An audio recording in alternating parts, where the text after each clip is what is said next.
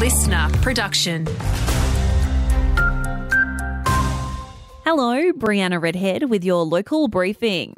WA gun owners are being offered up to $1,000 to hand in their firearm ahead of tough new laws being introduced into Parliament. The latest buyback scheme starts next week, with the Police Minister setting aside $64 million over six months.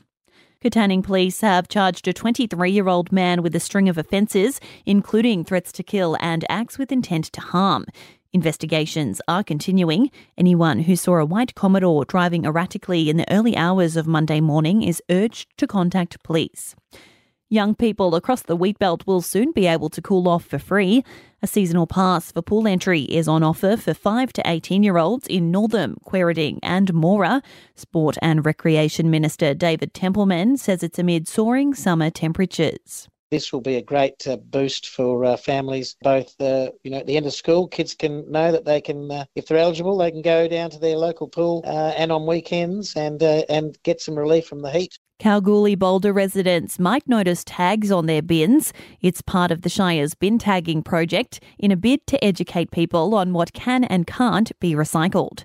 The contents will be audited with individual feedback provided.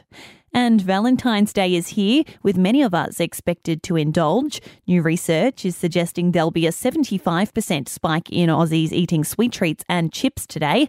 That's alongside a 69% boost in baked goods.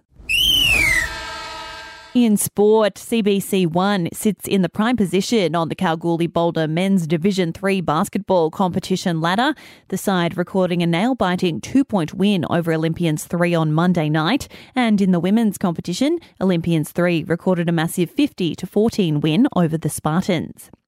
Want more local news? Get free breaking news about our community. Download the LiSTNR app, search for your area, and subscribe now.